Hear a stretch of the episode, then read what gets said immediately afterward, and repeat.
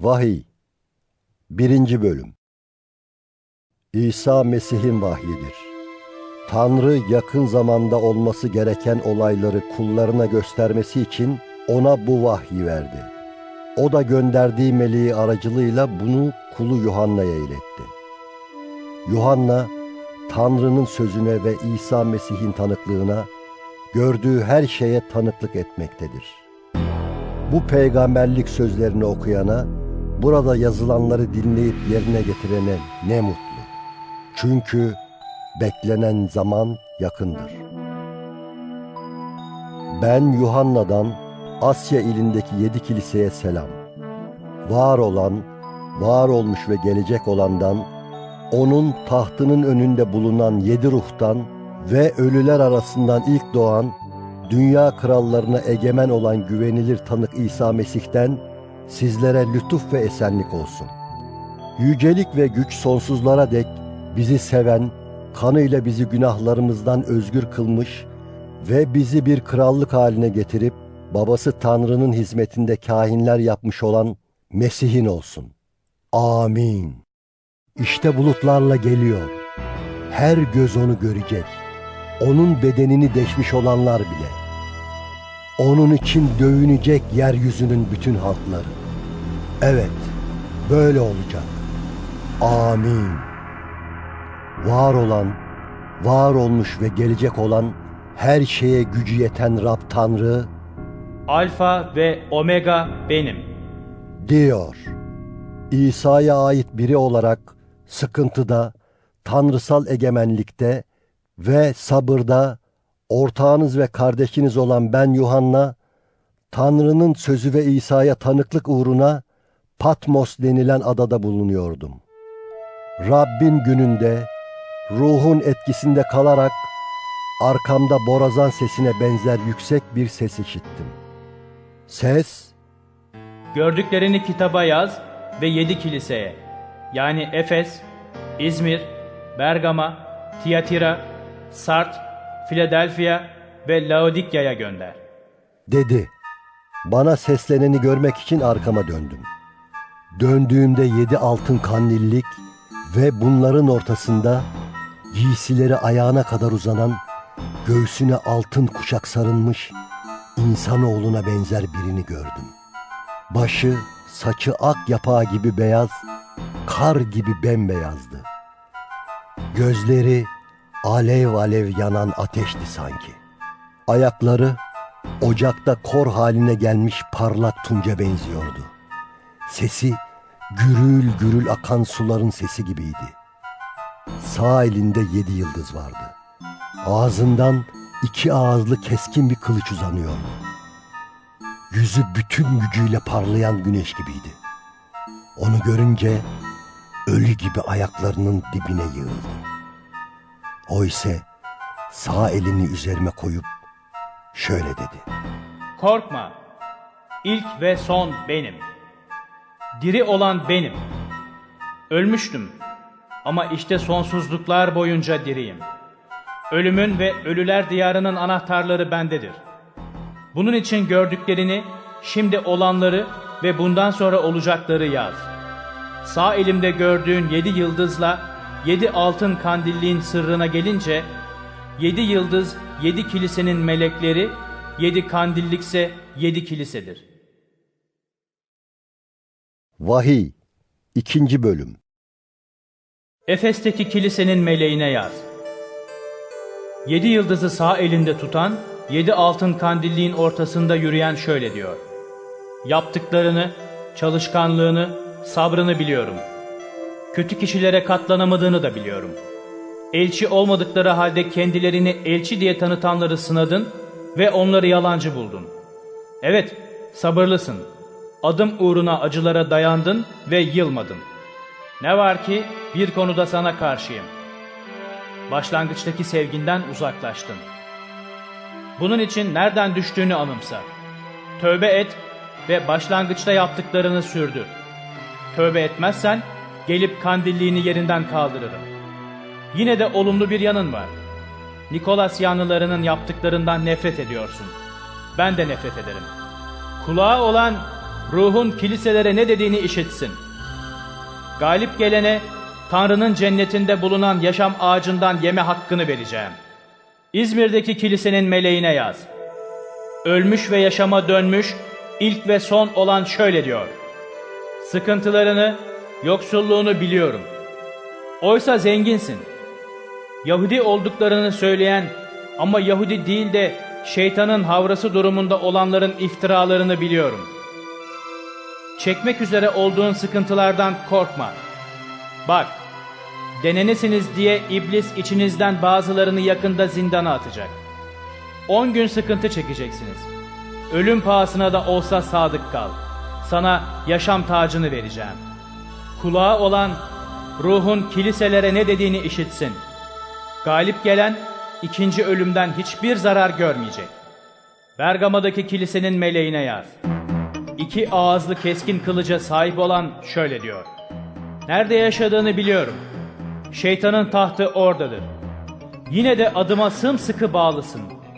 Aranızda şeytanın yaşadığı yerde öldürülen sadık tanığım Antipa'nın günlerinde bile bana olan imanını yatsımadın. Ne var ki birkaç konuda sana karşıyım. Aranızda Balam'ın öğretisine bağlı olanlar var. Putlara sunulan kurbanların etini yemeleri, fuhuş yapmaları için İsrailoğullarını ayartmayı Balak'a öğreten Balam'dı. Bunun gibi sizin aranızda da Nikolas yanlılarının öğretisine bağlı olanlar var. Bunun için tövbe et. Yoksa yanına tez gelir, ağzımdaki kılıçla onlara karşı savaşırım. Kulağı olan ruhun kiliselere ne dediğini işitsin. Galip gelene saklı mandan vereceğim. Ayrıca ona beyaz bir taş ve bu taşın üzerinde yazılı olan yeni bir ad. Alandan başka kimsenin bilmediği bir ad vereceğim. Tiyatira'daki kilisenin meleğine yaz. Gözleri alev alev yanan ateşe, ayakları parlak tunca benzeyen Tanrı'nın oğlu şöyle diyor. Yaptıklarını, sevgini, imanını, hizmetini, sabrını biliyorum. Son yaptıklarının ilk yaptıklarını aştığını da biliyorum. Ne var ki bir konuda sana karşıyım. Kendini peygamber diye tanıtan İzebel adındaki kadını hoşgörüyle karşılıyorsun.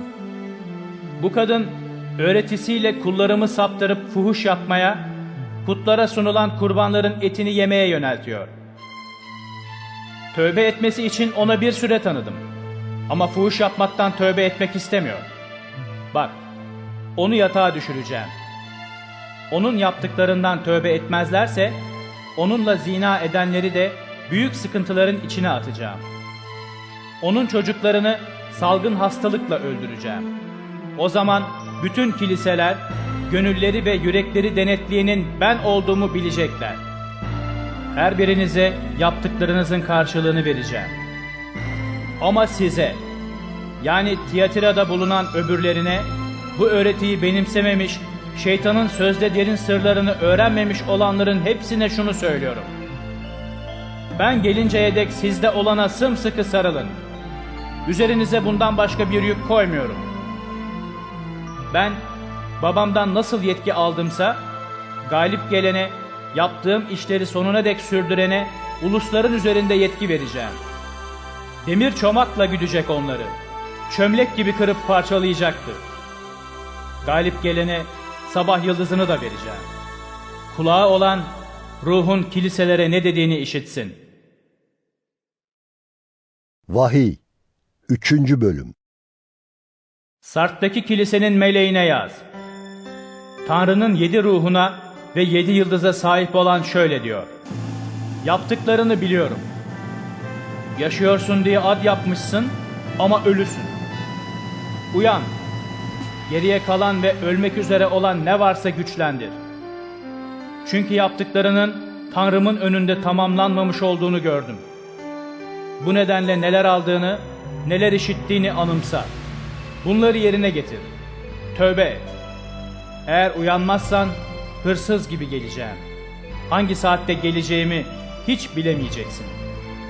Ama Sart'ta aranızda giysilerini lekelememiş birkaç kişi var ki beyazlar içinde benimle birlikte yürüyecekler. Çünkü buna layıktırlar. galip gelen böylece beyaz giysiler giyecek. Onun adını yaşam kitabından hiç silmeyeceğim. Babamın ve meleklerinin önünde o kişinin adını açıkça anacağım. Kulağı olan ruhun kiliselere ne dediğini işitsin. Philadelphia'daki kilisenin meleğine yaz. Kutsal ve gerçek olan, Davut'un anahtarına sahip olan, açtığını kimsenin kapayamadığı, kapadığını kimsenin açamadığı kişi şöyle diyor. Yaptıklarını biliyorum. İşte önüne kimsenin kapayamayacağı açık bir kapı koydum. Gücünün az olduğunu biliyorum. Yine de sözüme uydun, adımı yatsımadın. Bak, şeytanın havrasından olanları, Yahudi olmadıkları halde Yahudi olduklarını ileri süren yalancıları öyle edeceğim ki, gelip ayaklarına kapanacak, benim seni sevdiğimi anlayacaklar. Sözüme uyarak sabırla dayandım. Ben de yeryüzünde yaşayanları denemek için bütün dünyanın üzerine gelecek olan denenme saatinden seni esirgeyeceğim. Tez geliyorum. Tacını kimse elinden almasın diye sahip olduğuna sımsıkı sarıl. Galip geleni Tanrımın tapınağında sütun yapacağım. Böyle biri artık oradan hiç ayrılmayacak. Onun üzerine Tanrım'ın adını, Tanrım'a ait kentin, gökten Tanrım'ın yanından inen yeni Yeruşalim'in adını ve benim yeni adımı yazacağım. Kulağı olan ruhun kiliselere ne dediğini işitsin. Laodikya'daki kilisenin meleğine yaz. Amin, sadık ve gerçek tanık Tanrı yaratılışının kaynağı şöyle diyor. Yaptıklarını biliyorum. Ne soğuksun ne sıcak. Keşke ya soğuk ya sıcak olsaydın. Oysa ne sıcak ne soğuksun. ılıksın. Bu yüzden seni ağzımdan kusacağım. Zenginim, zenginleştim. Hiçbir şeye gereksinmem yok diyorsun. Ama zavallı, acınacak durumda, yoksul, kör ve çıplak olduğunu bilmiyorsun. Zengin olmak için benden ateşte arıtılmış altın, giyinip çıplaklığının ayıbını örtmek için beyaz giysiler, görmek için gözlerine sürmek üzere merhem satın almanı salık veriyorum. Ben sevdiklerimi azarlayıp terbiye ederim. Onun için gayrete gel, tövbe et. İşte kapıda durmuş, kapıyı çalıyorum. Biri sesimi işitir ve kapıyı açarsa, onun yanına gireceğim. Ben onunla, o da benimle birlikte yemek yiyeceğiz. Ben nasıl galip gelerek babamla birlikte babamın tahtına oturdumsa, galip gelene de benimle birlikte tahtıma oturma hakkını vereceğim. Kulağı olan ruhun kiliselere ne dediğini işitsin. Vahiy 4. Bölüm Bundan sonra gökte açık duran bir kapı gördüm. Benimle konuştuğunu işittiğim, borazan sesine benzeyen ilk ses şöyle dedi. Buraya çık. Bundan sonra olması gereken olayları sana göstereyim. O anda ruhun etkisinde kalarak gökte bir taht ve tahtta oturan birini gördüm. Tahtta oturanın yeşim ve kırmızı akik taşına benzer bir görünüşü vardı. Zümrüdü andıran bir gök kuşağı tahtı çevreliyordu. Tahtın çevresinde 24 ayrı taht vardı. Bu tahtlara başında altın taşlar olan beyaz giysilere bürünmüş 24 ihtiyar oturmuştu. Tahttan şimşekler çakıyor, uğultular, gök gürlemeleri işitiliyordu. Tahtın önünde alev alev yanan yedi meşale vardı. Bunlar Tanrı'nın yedi ruhu. Tahtın önünde billur gibi, sanki camdan bir deniz vardı. Tahtın ortasında ve çevresinde önü ve arkası gözlerle kaplı dört yaratık duruyordu. Birinci yaratık aslana, ikincisi danaya benziyordu. Üçüncü yaratığın yüzü insan yüzü gibiydi. Dördüncü yaratık uçan bir kartalı andırıyordu. Dört yaratığın her birinin altışar kanadı vardı. Yaratıkların her yanı kanatlarının alt tarafı bile gözlerle kaplıydı. Gece gündüz durup dinlenmeden şöyle diyorlar. Kutsal, kutsal, kutsaldır. Her şeye gücü yeten Rab Tanrı, var olmuş, var olan ve gelecek olan. Yaratıklar tahtta oturanı, sonsuzluklar boyunca yaşayanı yüceltip ona saygı ve şükran sundukça 24 ihtiyar tahtta oturanın sonsuzluklar boyunca yaşayanın önünde yere kapanarak ona tapınıyorlar. Taçlarını tahtın önüne koyarak şöyle diyorlar. Rabbimiz ve Tanrımız, yüceliği, saygıyı, gücü almaya layıksın. Çünkü her şeyi sen yarattın. Hepsi senin isteğinle yaratılıp var oldu. Vahiy 5. Bölüm Tahtta oturanın sağ elinde iki yanı da yazılı yedi mühürle mühürlenmiş bir tomar gördüm. Yüksek sesle Tomarı açmaya, mühürlerini çözmeye kim layıktır? diye seslenen güçlü bir melek de gördüm. Ama ne gökte, ne yeryüzünde, ne de yer altında tomarı açıp içine bakabilecek kimse yoktu. Acı acı ağlamaya başladım. Çünkü tomarı açıp içine bakmaya layık kimse bulunamadı. Bunun üzerine ihtiyarlardan biri bana Ağlama. dedi. İşte Yahuda oymağından gelen aslan. Davut'un kökü galip geldi. Tomarı ve yedi mührünü o açacak. Tahtın, dört yaratığın ve ihtiyarların ortasında boğazlanmış gibi duran bir kuzu gördüm. Yedi boynuzu, yedi gözü vardı. Bunlar Tanrı'nın bütün dünyaya gönderilmiş yedi ruhudur. Kuzu gelip tahtta oturanın sağ elinden tomarı aldı. Tomarı alınca dört yaratıkla 24 ihtiyar onun önünde yere kapandılar. Her birinin elinde birer lir ve kutsalların duaları olan buhur dolu altın taslar vardı. Yeni bir ezgi söylüyorlardı. Tomarı almaya, mühürlerini açmaya layıksın. Çünkü boğazlandın ve kanınla her oymaktan, her dilden, her halktan, her ulustan insanları Tanrı'ya satın aldın. Onları Tanrımızın hizmetinde bir krallık haline getirdin. Kahinler yaptın. Dünya üzerinde egemenlik sürecekler. Sonra tahtın, yaratıkların ve ihtiyarların çevresinde çok sayıda melek gördüm. Seslerini işittim. Sayıları binlerce binler, on binlerce on binlerdi. Yüksek sesle şöyle diyorlardı. Boğazlanmış kuzu gücü, zenginliği, bilgeliği, kudreti, saygıyı, yüceliği, övgüyü almaya layıktır.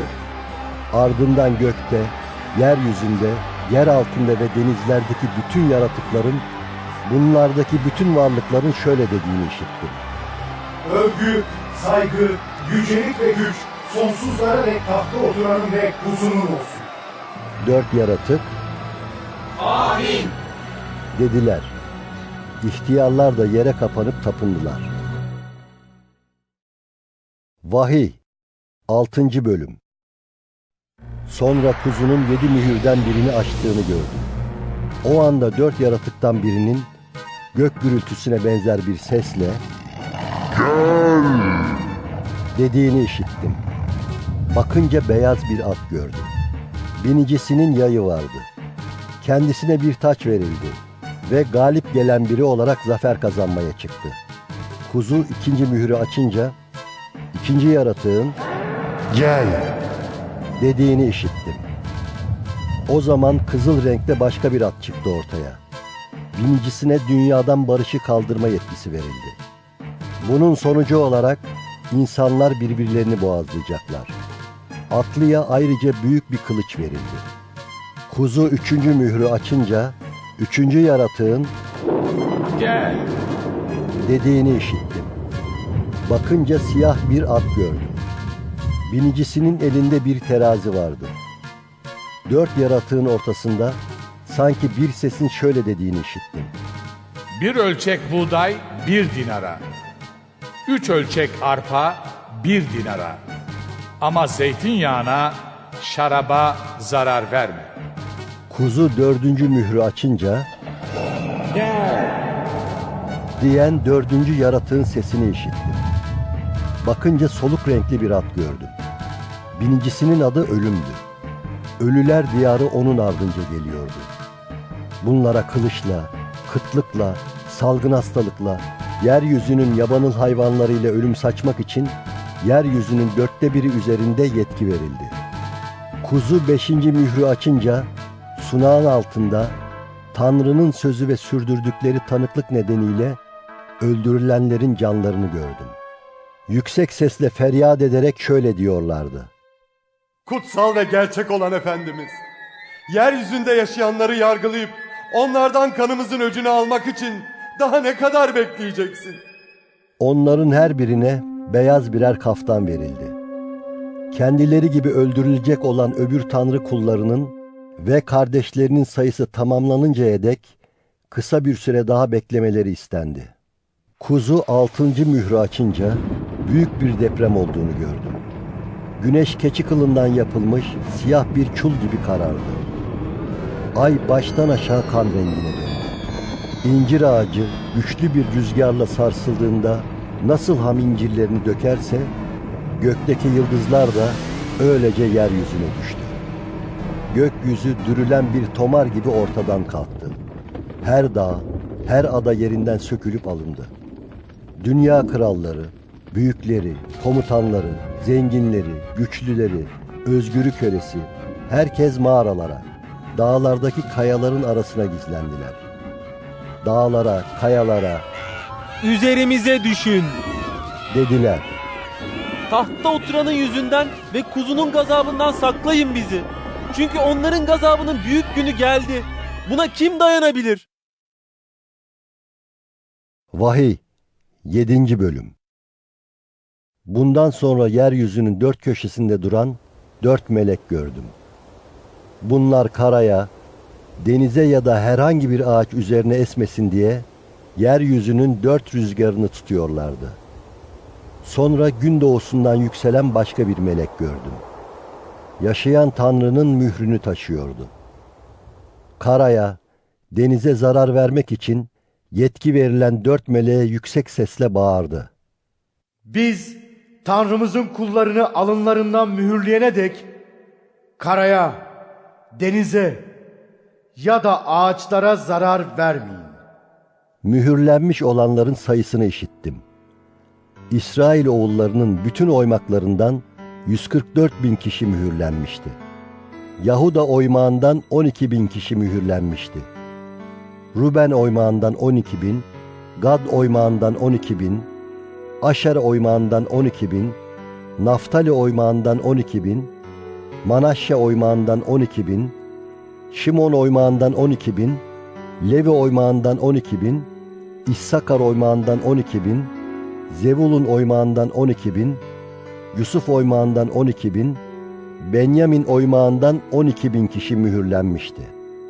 Bundan sonra gördüm ki her ulustan, her oymaktan, her halktan, her dilden oluşan kimsenin sayamayacağı kadar büyük bir kalabalık tahtın ve kuzunun önünde duruyordu. Hepsi de birer beyaz kaftan giymişti. Ellerinde hurma dalları vardı. Yüksek sesle bağırıyorlardı.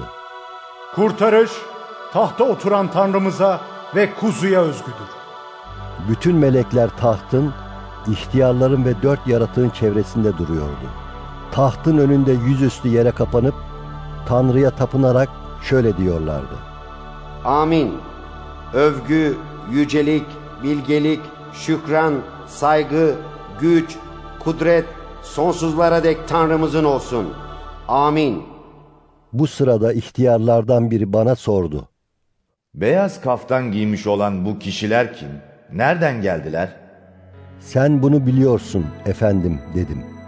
Bana dedi ki Bunlar o büyük sıkıntıdan geçip gelenlerdir. Kaftanlarını kuzunun kanıyla yıkamış, bembeyaz etmişlerdir.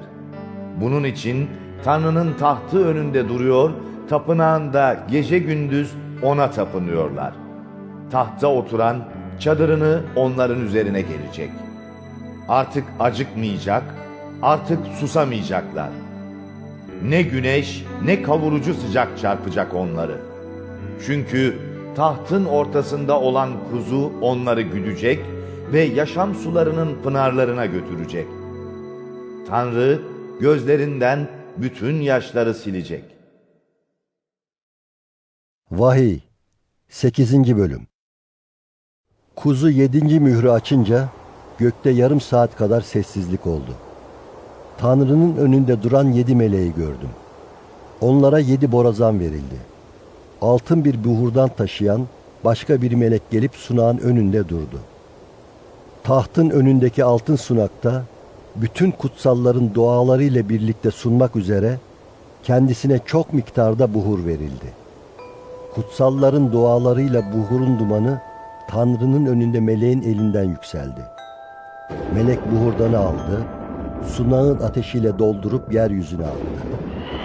Gök gürlemeleri, uğultular işitildi. Şimşekler çaktı, yer sarsıldı.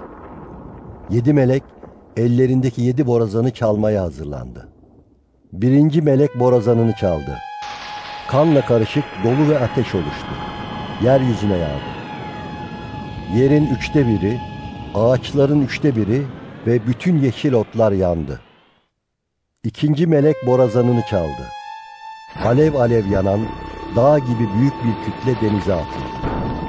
Denizin üçte biri kana dönüştü. Denizdeki yaratıkların üçte biri öldü. Gemilerin üçte biri yok oldu. Üçüncü melek borazanını çaldı. Gökten meşale gibi yanan büyük bir yıldız, ırmakların üçte biri üzerine ve su pınarlarının üzerine düştü.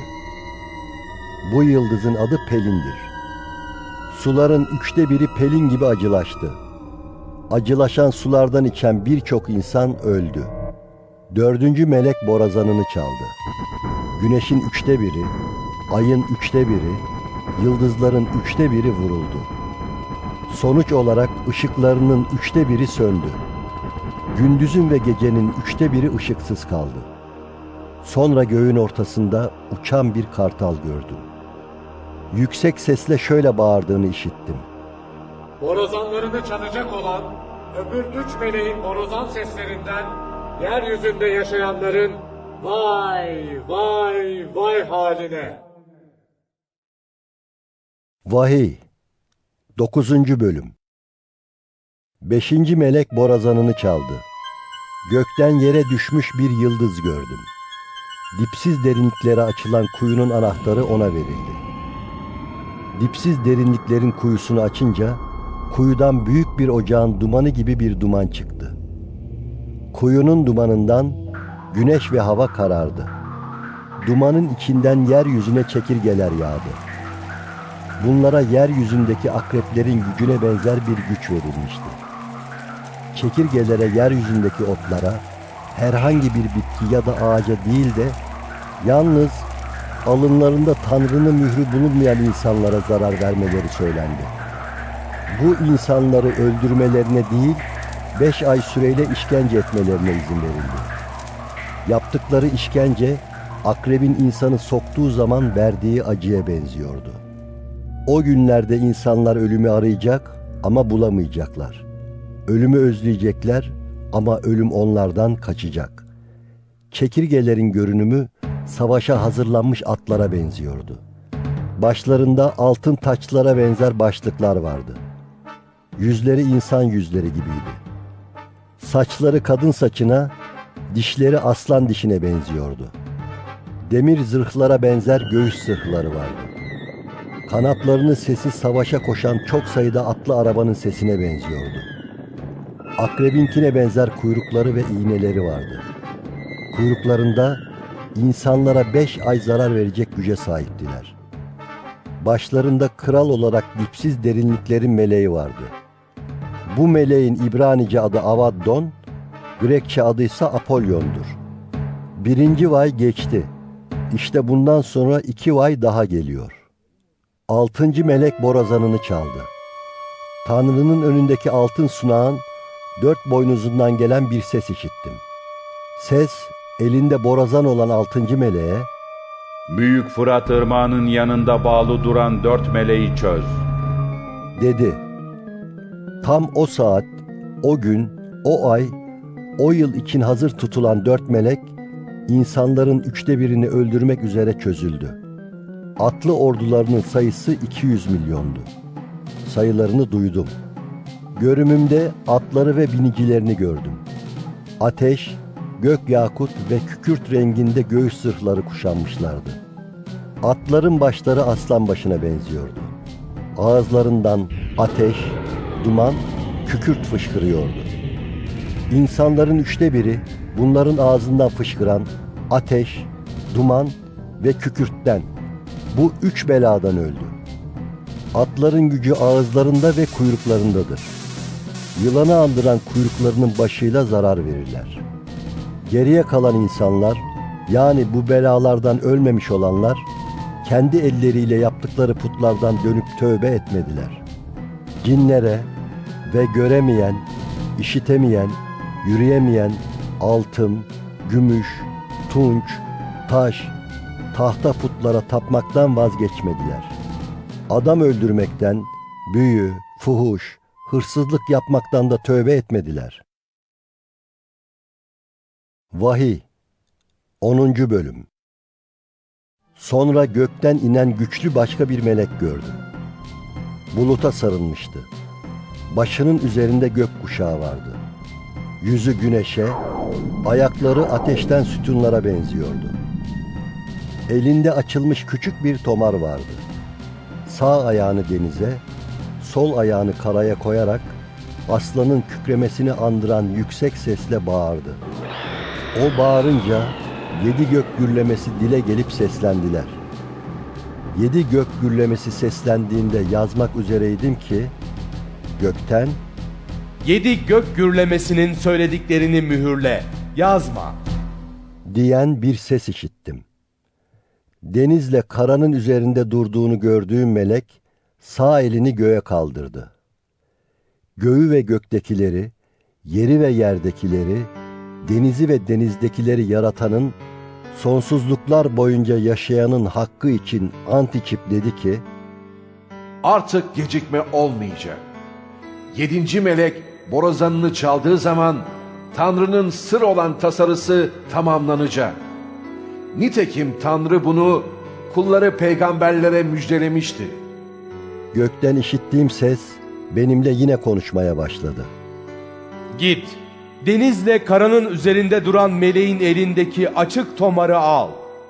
Dedi, meleğin yanına gidip küçük tomarı bana vermesini istedim. Al, bunu ye.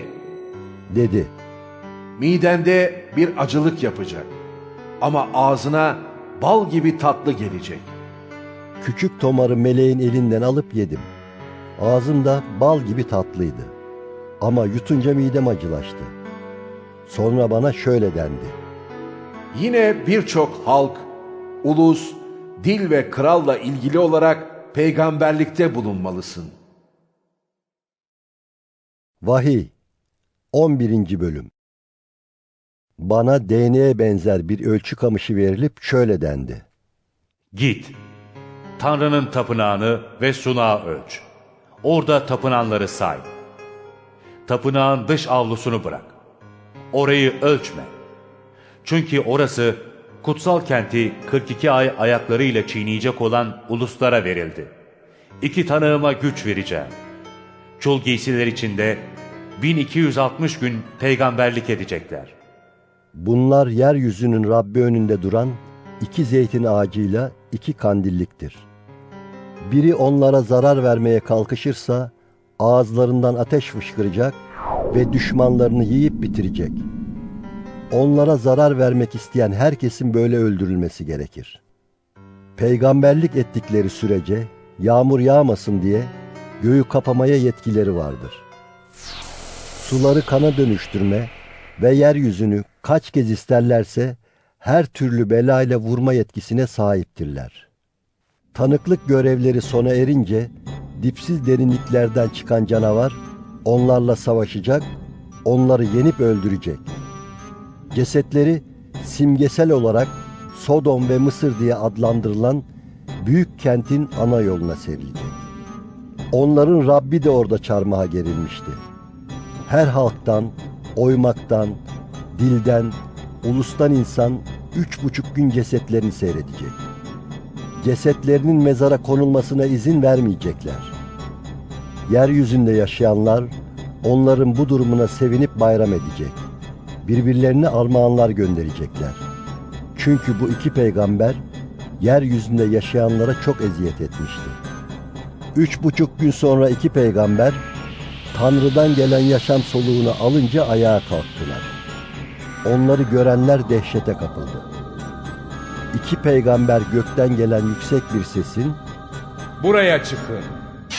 dediğini işittiler. Sonra düşmanlarının gözü önünde bir bulut içinde göğe yükseldiler. Tam o saatte şiddetli bir deprem oldu. Kentin onda biri yıkıldı. Depremde yedi bin kişi can verdi. Geriye kalanlar dehşete kapılıp gökteki Tanrı'yı yücelttiler. İkinci vay geçti. İşte üçüncü vay tez geliyor. Yedinci melek borazanını çaldı. Gökte yüksek sesler duyuldu. Dünyanın egemenliği Rabbimizin ve Mesih'inin oldu. O sonsuzlara dek egemenlik sürecek. Tanrı'nın önünde tahtlarında oturan 24 ihtiyar yüzüstü yere kapandı. Tanrı'ya tapınarak şöyle dediler. Her şeye gücü yeten, var olan, var olmuş olan Rab Tanrı. Sana şükrediyoruz. Çünkü büyük gücünü kuşanıp egemenlik sürmeye başladın. Uluslar gazaba gelmişlerdi. Şimdi ise senin gazabın üzerlerine geldi. Ölüleri yargılamak, kulların olan peygamberleri, kutsalları, küçük olsun, büyük olsun, senin adından korkanları ödüllendirmek ve yeryüzünü mahvedenleri mahvetmek zamanı da geldi. Ardından Tanrı'nın gökteki tapınağı açıldı. Tapınakta onun antlaşma sandığı göründü. O anda şimşekler çaktı, uğultular, gök gürlemeleri işitildi. Yer sarsıldı, şiddetli bir dolu fırtınası koptu. Vahiy 12. Bölüm Gökte olağanüstü bir belirti, güneşe sarılmış bir kadın göründü. Ay ayaklarının altındaydı. Başında 12 yıldızdan oluşan bir taç vardı. Kadın gebeydi. Doğum sancıları içinde kıvranıyor, feryat ediyordu. Ardından gökte başka bir belirti göründü. Yedi başlı, on boynuzlu, kızıl renkli büyük bir ejderhaydı bu. Yedi başında yedi taç vardı. Kuyruğuyla gökteki yıldızların üçte birini sürükleyip yeryüzüne attı. Sonra doğum yapmak üzere olan kadının önünde durdu. Kadın doğurur doğurmaz ejderha çocuğu yutacaktı. Kadın bir oğul, bütün ulusları demir çomakla güdecek bir erkek çocuk doğurdu. Çocuk hemen alınıp Tanrı'ya, Tanrı'nın tahtına götürüldü. Kadınsa çöle kaçtı. Orada 1260 gün beslenmesi için Tanrı tarafından hazırlanmış bir yeri vardı. Gökte savaş oldu. Mikail ile melekleri ejderha ile savaştılar. Ejderha kendi melekleriyle birlikte karşı koydu. Ama gücü yetmedi. Bu yüzden gökteki yerlerini yitirdiler. Büyük ejderha, iblis ya da şeytan denen bütün dünyayı saptıran o eski yılan melekleriyle birlikte yeryüzüne atıldı. Bundan sonra gökte yüksek bir sesin şöyle dediğini duydum. Tanrımızın kurtarışı, gücü, egemenliği ve Mesih'inin yetkisi şimdi gerçekleşti. Çünkü kardeşlerimizin suçlayıcısı onları Tanrımızın önünde gece gündüz suçlayan aşağı atıldı. Kardeşlerimiz kuzunun kanıyla ve ettikleri tanıklık bildirisiyle onu yendiler. Ölümü göze alacak kadar vazgeçmişlerdi can sevgisinden. Bunun için ey gökler ve orada yaşayanlar sevinin. Vay halinize yer ve deniz. Çünkü iblis zamanının az olduğunu bilerek büyük bir öfkeyle üzerinize indi. Ejderha yeryüzüne atıldığını görünce erkek çocuğu doğuran kadını kovalamaya başladı. Yılanın önünden çöle, üç buçuk yıl besleneceği yere uçup kaçabilmesi için kadına büyük kartal kanatları verildi. Yılan ağzından kadını selle süpürüp götürmek için onun ardından ırmak gibi su akıttı.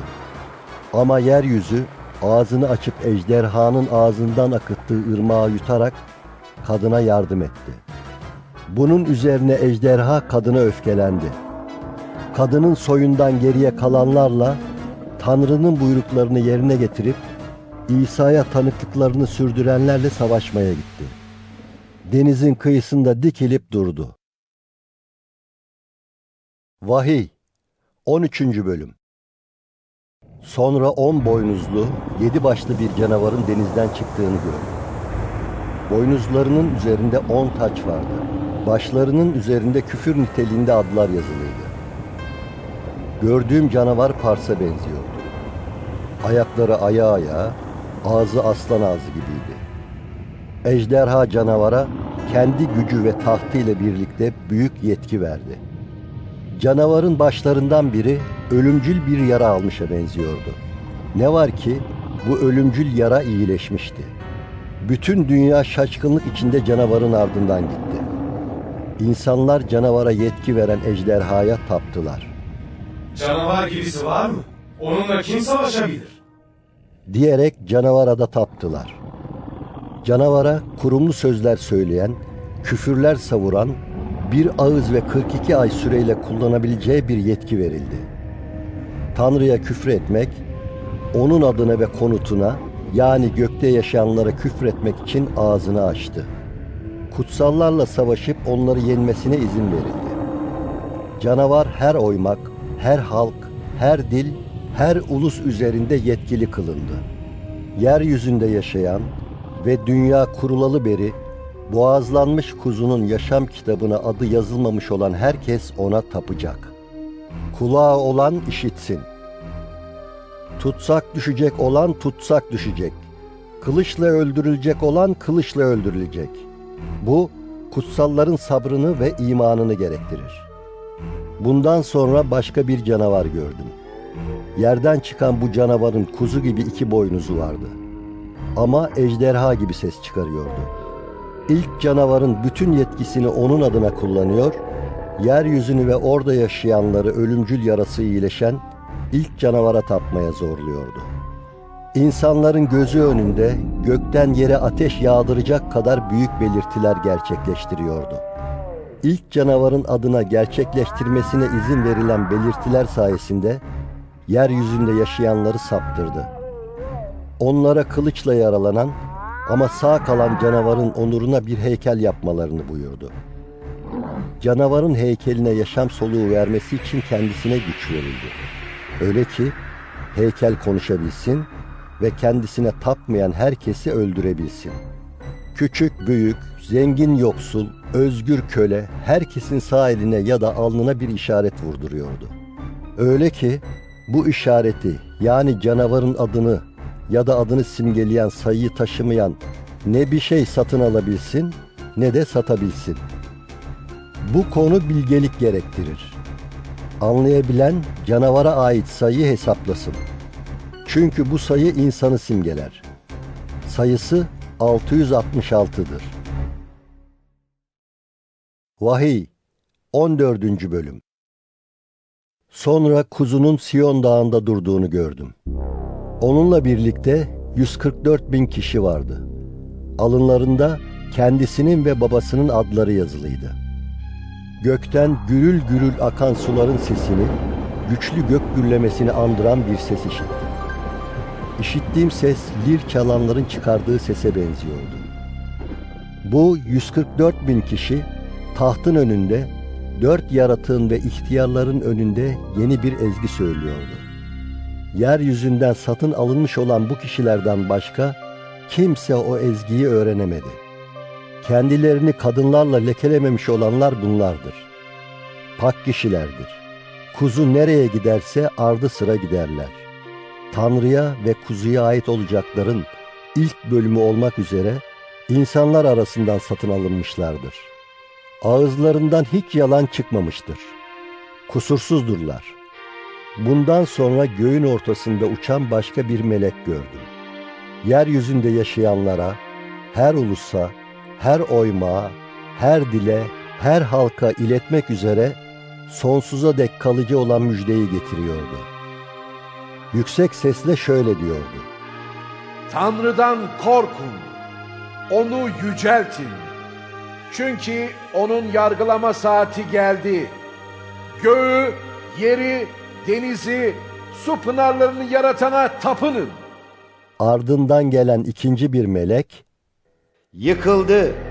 Kendi azgın fuhuş şarabını bütün uluslara içiren büyük Babil yıkıldı.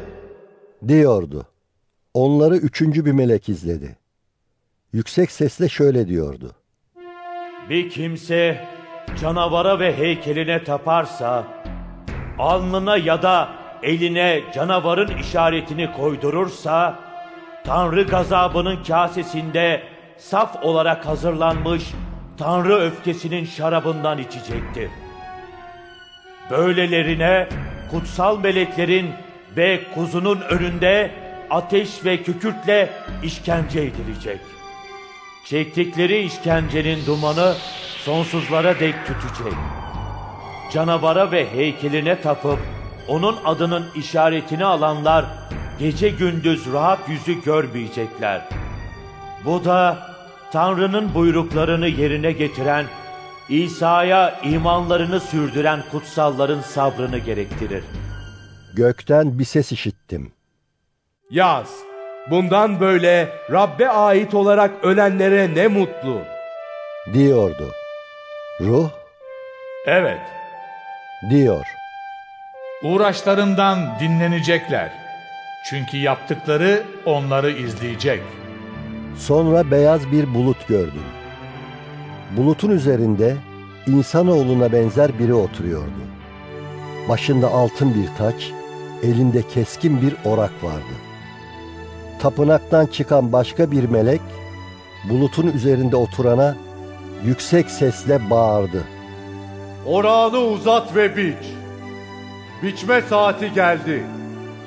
Çünkü yerin ekini olgunlaşmış bulunuyor. Bulutun üzerinde oturan orağını yerin üzerine salladı. Yerin ekini biçildi. Gökteki tapınaktan başka bir melek çıktı. Onun da keskin bir orağı vardı. Ateş üzerinde yetkili olan başka bir melek de sunaktan çıkıp geldi. Keskin orağı olana yüksek sesle Keskin orağını uzat. dedi. Yerin asmasının salkımlarını topla. Çünkü üzümleri olgunlaştı. Bunun üzerine melek orağını yerin üzerine salladı. Yerin asmasının ürününü toplayıp Tanrı öfkesinin büyük masarasına attı. Kentin dışında çiğnenen masaradan kan aktı. Kan 1600 ok atımı kadar yayılıp atların gemlerine dek yükseldi. Vahiy 15. bölüm Gökte büyük ve şaşılası başka bir belirti gördüm. Son yedi belayı taşıyan yedi melekti. Çünkü Tanrı'nın öfkesi bu belalarla son buluyordu. Ateşle karışık camdan deniz gibi bir şey gördüm. Canavara, heykeline ve adını simgeleyen sayıya karşı zafer kazananlar, ellerinde Tanrı'nın verdiği lirlerle cam denizin üzerinde durmuşlardı. Tanrı kulu Musa'nın ve kuzunun ezgisini söylüyorlardı. Her şeye gücü yeten Rab Tanrı. Senin işlerin büyük ve şaşılası işlerdir. Ey ulusların kralı, senin yolların doğru ve adildir. Ya senden kim korkmaz? Adını kim yüceltmez? Çünkü kutsal olan yalnız sensin. Bütün uluslar gelip sana tapınacaklar. Çünkü adil işlerin açıkça görüldü. Bundan sonra gökteki tapınağın yani tanıklık çadırının açıldığını gördüm. Yedi belayı taşıyan yedi melek temiz, parlak keten giysiler giymiş, göğüslerine altın kuşaklar sarılmış olarak tapınaktan çıktı. Dört yaratıktan biri yedi meleğe, sonsuzluklar boyunca yaşayan Tanrı'nın öfkesiyle dolu yedi altın tas verdi. Tapınak Tanrı'nın yüceliğinden ve gücünden ötürü dumanla doldu. Yedi meleğin yedi belası sona erinceye dek kimse tapınağa giremedi. Vahiy 16. Bölüm Sonra tapınaktan yükselen gür bir sesin yedi meleğe Gidin.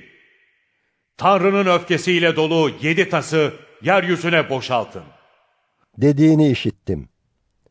Birinci melek gidip tasını yeryüzüne boşalttı. Canavarın işaretini taşıyıp heykeline tapanların üzerinde acı veren iğrenç yaralar oluştu. İkinci melek tasını denize boşalttı. Deniz ölü kanına benzer kana dönüştü, içindeki bütün canlılar öldü.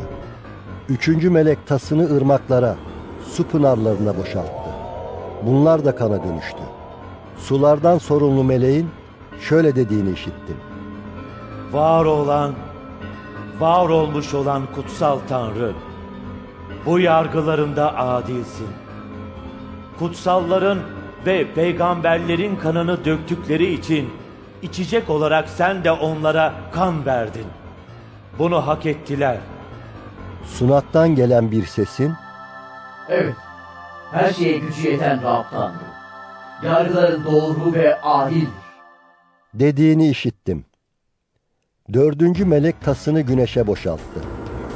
Bununla güneşe insanları yakma gücü verildi. İnsanlar korkunç bir ısıyla kavruldular. Tövbe edip bu belalara egemen olan Tanrı'yı yücelteceklerine onun adına küfrettiler. Beşinci melek tasını canavarın tahtına boşalttı. Canavarın egemenliği karanlığa gömüldü. İnsanlar ıstıraptan dillerini ısırdılar. Istırap ve yaralarından ötürü göğün tanrısına küfrettiler. Yaptıklarından tövbe etmediler. Altıncı melek tasını büyük Fırat ırmağına boşalttı. Gün doğusundan gelen kralların yolu açılsın diye ırmağın suları kurudu. Bundan sonra ejderhanın ağzından, canavarın ağzından ve sahte peygamberin ağzından kurbağaya benzer üç kötü ruhun çıktığını gördüm. Bunlar doğaüstü belirtiler gerçekleştiren cinlerin ruhlarıdır. Her şeye gücü yeten Tanrı'nın büyük gününde olacak savaş için bütün dünyanın krallarını toplamaya gidiyorlar. İşte hırsız gibi geliyorum. Çıplak dolaşmamak ve utanç içinde kalmamak için uyanık durup giysilerini üstünde bulundurana ne mutlu. Üç kötü ruh kralları İbranice Armagedon denilen yere topladılar. Yedinci melek tasını havaya boşalttı. Tapınaktaki tahttan yükselen gür bir ses Tamam. dedi. O anda şimşekler çaktı, uğultular, gök gürlemeleri işitildi. Öyle büyük bir deprem oldu ki yeryüzünde insan oldu olalı bu kadar büyük bir deprem olmamıştı. Büyük kent üçe bölündü. Ulusların kentleri yerle bir oldu. Tanrı büyük Babil'i anımsadı. Ona ateşli gazabının şarabını içeren kaseyi verdi. Bütün adalar ortadan kalktı, dağlar yok oldu. İnsanların üzerine gökten tanesi yaklaşık 40 kilo ağırlığında iri dolu yağdı.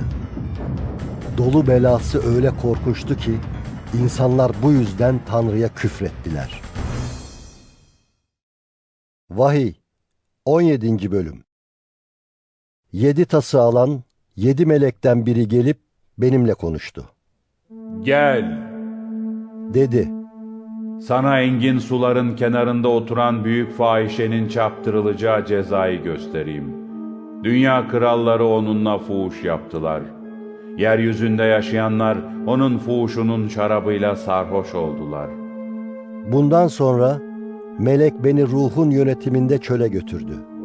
Orada yedi başlı, on boynuzlu, üzeri küfür niteliğinde adlarla kaplı, kırmızı bir canavarın üstüne oturmuş bir kadın gördüm. Kadın mor ve kırmızı giysilere bürünmüş, altınlar, değerli taşlar, incilerle süslenmişti. Elinde iğrenç şeylerle, fuhşunun çirkeflikleriyle dolu altın bir kase vardı. Alnına şu gizemli ad yazılmıştı. Büyük Babil, dünya fahişelerinin ve iğrençliklerinin anası. Kadının, kutsalların ve İsa'ya tanıklık etmiş olanların kanıyla sarhoş olduğunu gördüm. Onu görünce büyük bir şaşkınlığa düştüm. Melek bana Neden şaştın? diye sordu. Kadının ve onu taşıyan yedi başlı, on boynuzlu canavarın sırrını ben sana açıklayayım. Gördüğün canavar bir zamanlar vardı ama şimdi yok. Biraz sonra dipsiz derinliklerden çıkacak ve yıkıma gidecek. Yeryüzünde yaşayan ve dünya kurulalı beri adları yaşam kitabına yazılmamış olanlar canavarı görünce şaşacaklar. Çünkü o bir zamanlar vardı, şimdi yok ama yine gelecek. Bunu anlamak için bilgelik gerek. Yedi baş kadının üzerinde oturduğu yedi tepedir. Aynı zamanda yedi kraldır. Bunların beşi düştü, biri duruyor, öteki ise henüz gelmedi. Gelince kısa süre kalması gerek. Yaşamış ama şimdi yok olan canavarın kendisi sekizinci kraldır. O da yedilerden biridir ve yıkıma gitmektedir.'' Gördüğün on boynuz henüz egemenlik sürmemiş on kraldır. Canavarla birlikte bir saat egemenlik sürmek üzere yetki alacaklar. Düşünce birliği içinde olan bu krallar güçlerini ve yetkilerini canavara verecekler. Kuzuya karşı savaşacaklar ama kuzu onları yenecek. Çünkü kuzu Rablerin Rabbi, kralların kralıdır. Onunla birlikte olanlar çağrılmış, seçilmiş ve ona sadık kalmış olanlardır. Bundan sonra melek bana, Şu gördüğün sular, fahişenin kenarında oturduğu sular, halklar, toplumlar, uluslar ve dillerdir. dedi. Gördüğün canavarla on boynuz fahişeden nefret edecek, onu perişan edip çıplak bırakacaklar. Etini yiyip kendisini ateşte yakacaklar.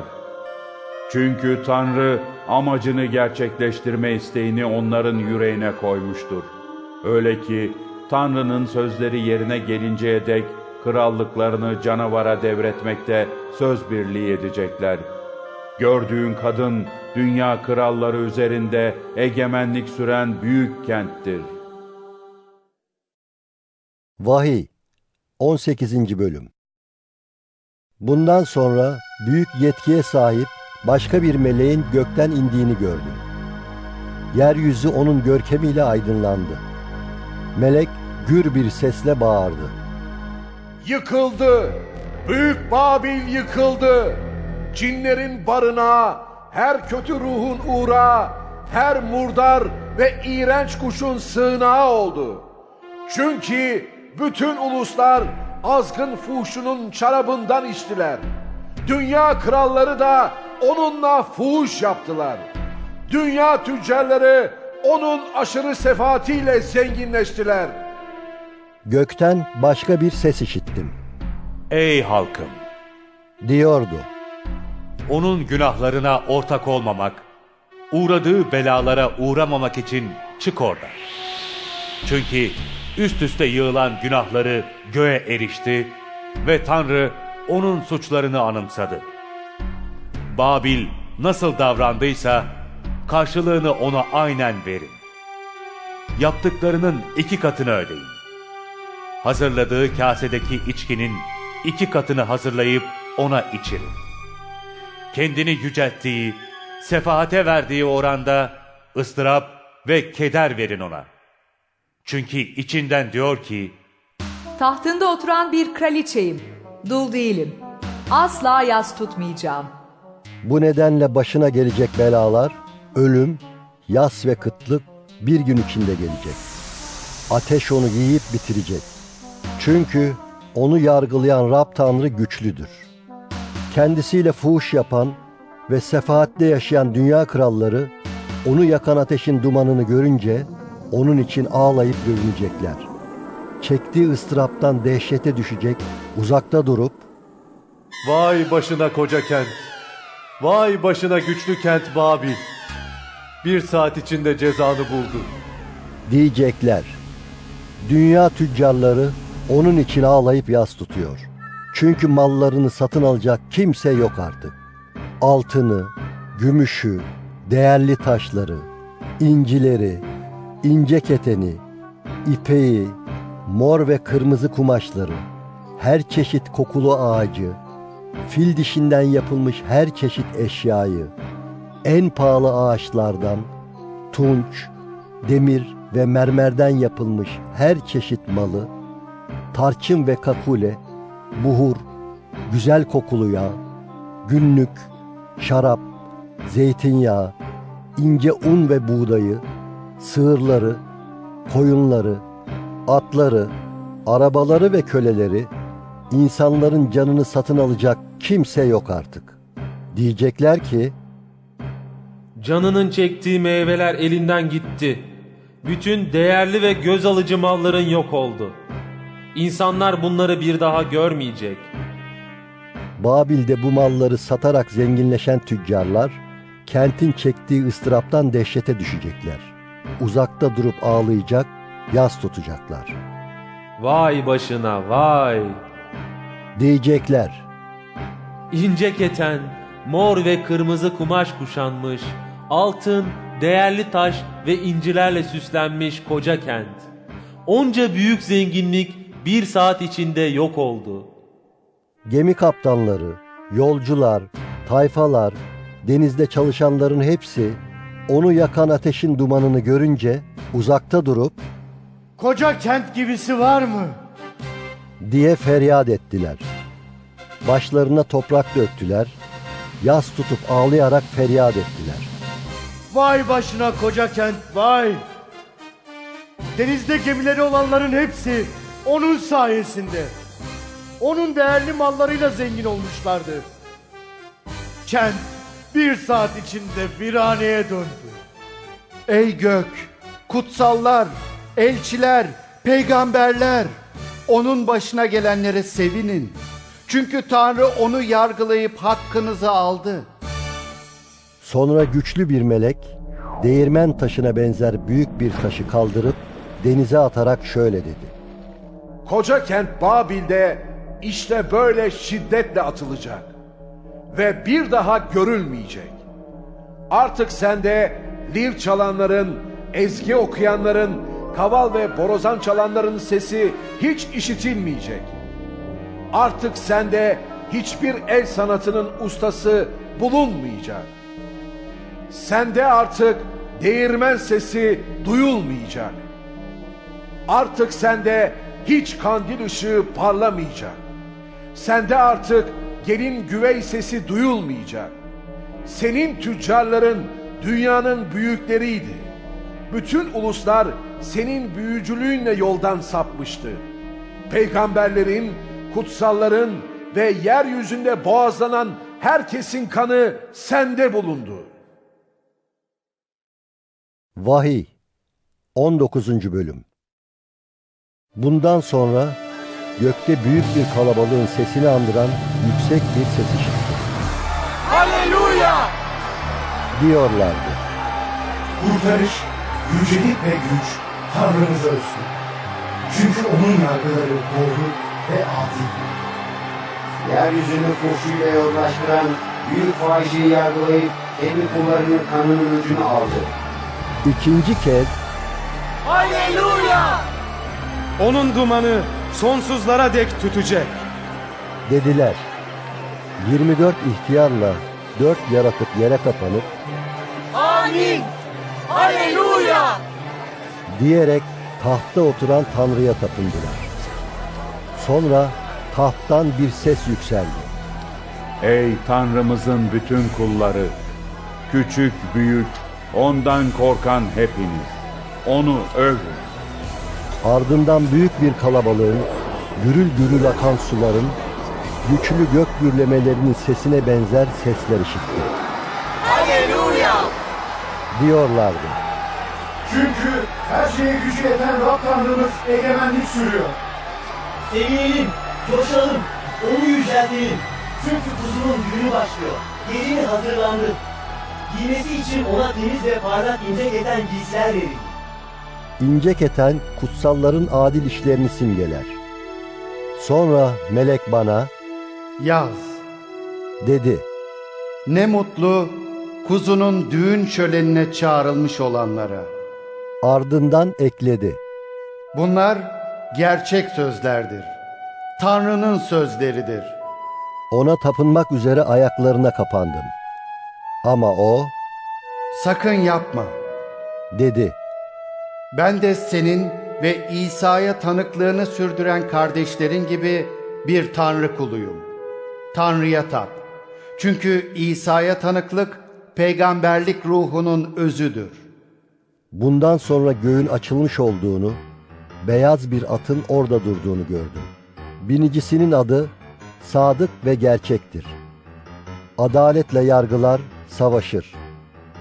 Gözleri alev alev yanan ateş gibidir. Başında çok sayıda taç var. Üzerinde kendisinden başka kimsenin bilmediği bir ad yazılıdır. Kana batırılmış bir kaftan giymişti. Tanrı'nın sözü adıyla anılır.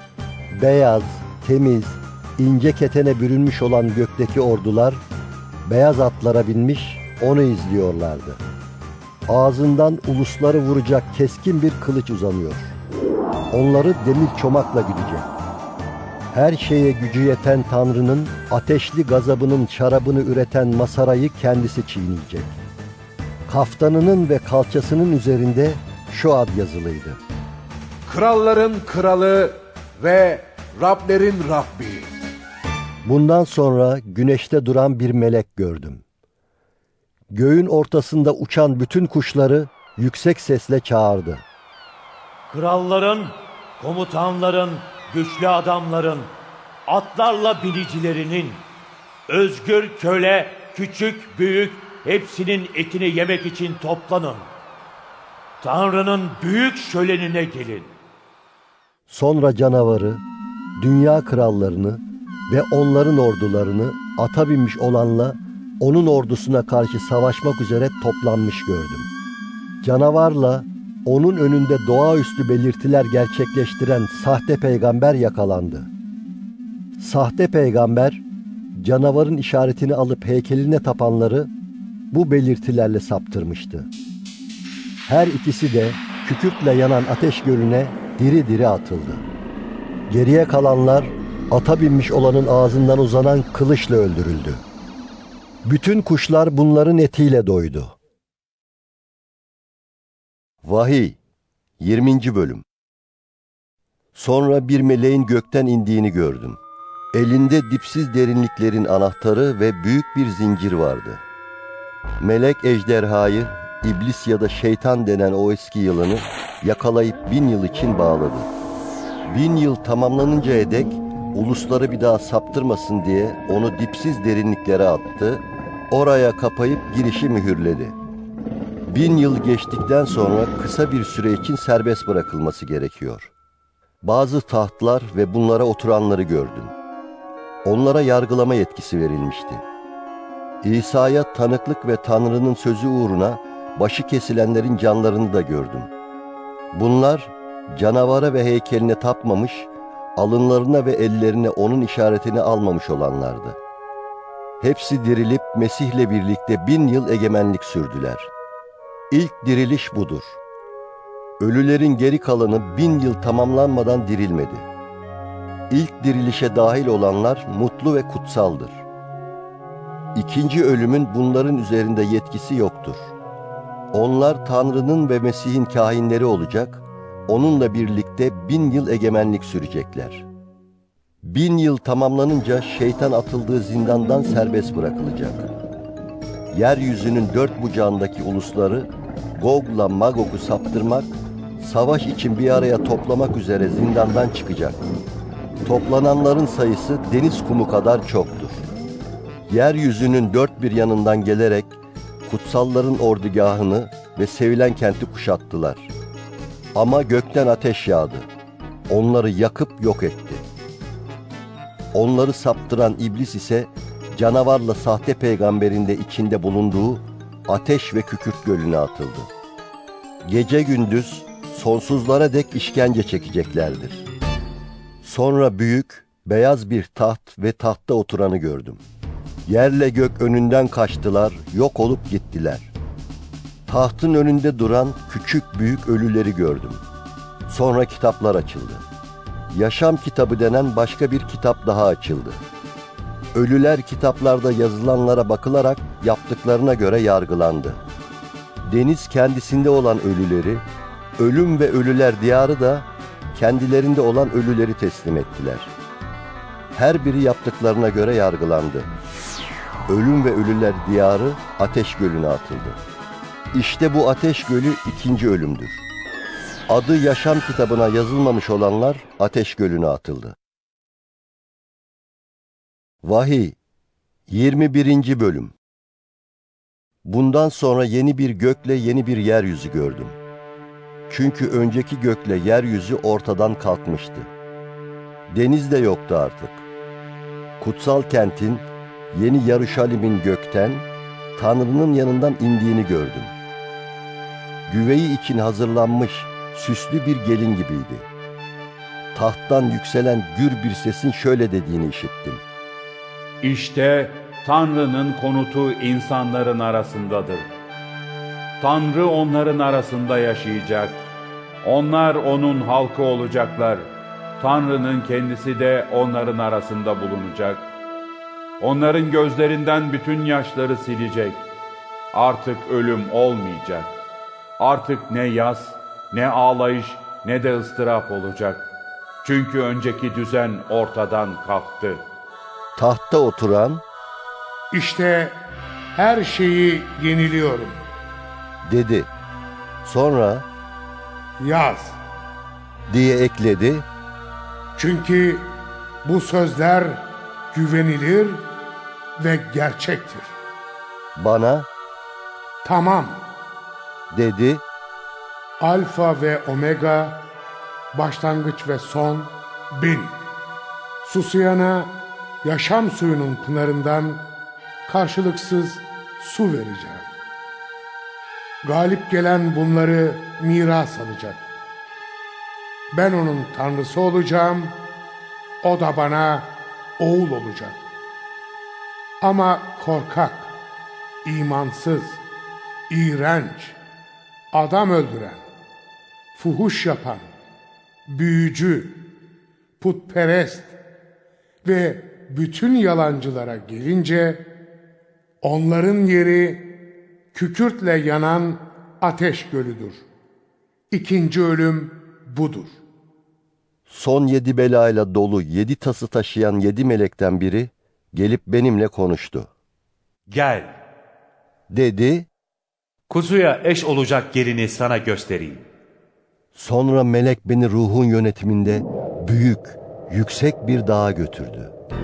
Oradan bana gökten, Tanrı'nın yanından inen ve onun görkemiyle ışıldayan kutsal kenti, Yeruşalim'i gösterdi.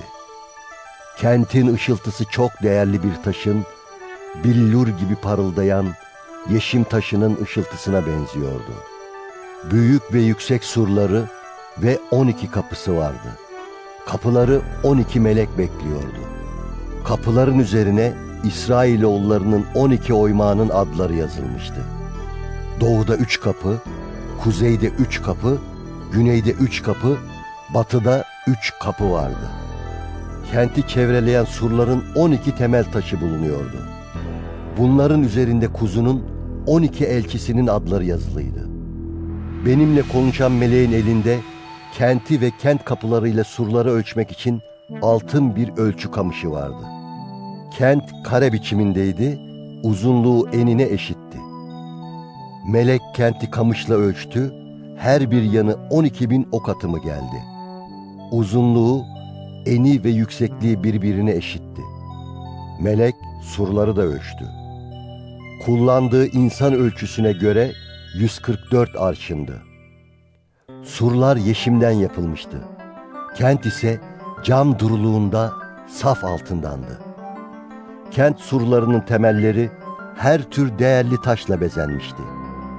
Birinci temel taşı yeşim, ikincisi lacivert taşı, üçüncüsü akik, dördüncüsü zümrüt, beşincisi damarlı akik, altıncısı kırmızı akik, yedincisi sarı yakut, sekizincisi beril, dokuzuncusu topaz, onuncusu sarıca zümrüt, on birincisi gök yakut, on ikincisi ametistti, 12 kapı 12 inciydi. Kapıların her biri birer inciden yapılmıştı. Kentin ana yolu cam saydamlığında saf altındandı. Kentte tapınak görmedim. Çünkü her şeye gücü yeten Rab Tanrı ve kuzu kentin tapınağıdır. Aydınlanmak için kentin güneş ya da aya gereksinimi yoktur. Çünkü Tanrı'nın görkemi onu aydınlatıyor. Kuzu da onun çırasıdır. Uluslar kentin ışığında yürüyecekler. Dünya kralları servetlerini oraya getirecekler. Kentin kapıları gündüz hiç kapanmayacak. Orada gece olmayacak. Ulusların görkemi ve zenginliği oraya taşınacak. Oraya murdar hiçbir şey, iğrenç ve aldatıcı işler yapan hiç kimse asla girmeyecek, yalnız adları kuzunun yaşam kitabında yazılı olanlar girecek. Vahiy 22. Bölüm Melek bana Tanrı'nın ve kuzunun tahtından çıkan billur gibi berrak yaşam suyu ırmağını gösterdi. Kentin ana yolunun ortasında akan ırmağın iki yanında 12 çeşit meyve üreten ve her ay meyvesini veren yaşam ağacı bulunuyordu. Ağacın yaprakları uluslara şifa vermek içindir. Artık hiçbir lanet kalmayacak. Tanrı'nın ve kuzunun tahtı kentin içinde olacak, kulları ona tapınacak. Onun yüzünü görecek, alınlarında onun adını taşıyacaklar. Artık gece olmayacak. Çıra ışığına da, güneş ışığına da gereksinmeleri olmayacak. Çünkü Rab Tanrı onlara ışık verecek ve sonsuzlara dek egemenlik sürecekler. Melek bana, Bu sözler güvenilir ve gerçektir. dedi. Peygamberlerin ruhlarının tanrısı olan Rab, yakın zamanda olması gereken olayları kullarına göstermek için meleğini gönderdi. İşte tez geliyorum. Bu kitaptaki peygamberlik sözlerine uyana ne mutlu. Bunları işiten ve gören ben Yuhanna'yım. İşitip gördüğümde bunları bana gösteren meleğe tapmak için ayaklarına kapandım. Ama o bana Sakın yapma. Dedi, Ben senin peygamber kardeşlerin ve bu kitabın sözlerine uyanlar gibi bir tanrı kuluyum. Tanrı'ya tap. sonra bana Bu kitabın peygamberlik sözlerini mühürleme. dedi. Çünkü beklenen zaman yakındır. Kötülük yapan yine kötülük yapsın. Kirli olan kirli işlerini sürdürsün. Doğru olan yine doğruyu yapsın. Kutsal olan kutsal kalsın. İşte tez geliyorum. Vereceğim ödüller yanımdadır. Herkese yaptığının karşılığını vereceğim. Alfa ve Omega, birinci ve sonuncu, başlangıç ve son benim. Kaftanlarını yıkayan, böylelikle yaşam ağacından yemeye hak kazanarak kapılardan geçip kente girenlere ne mutlu.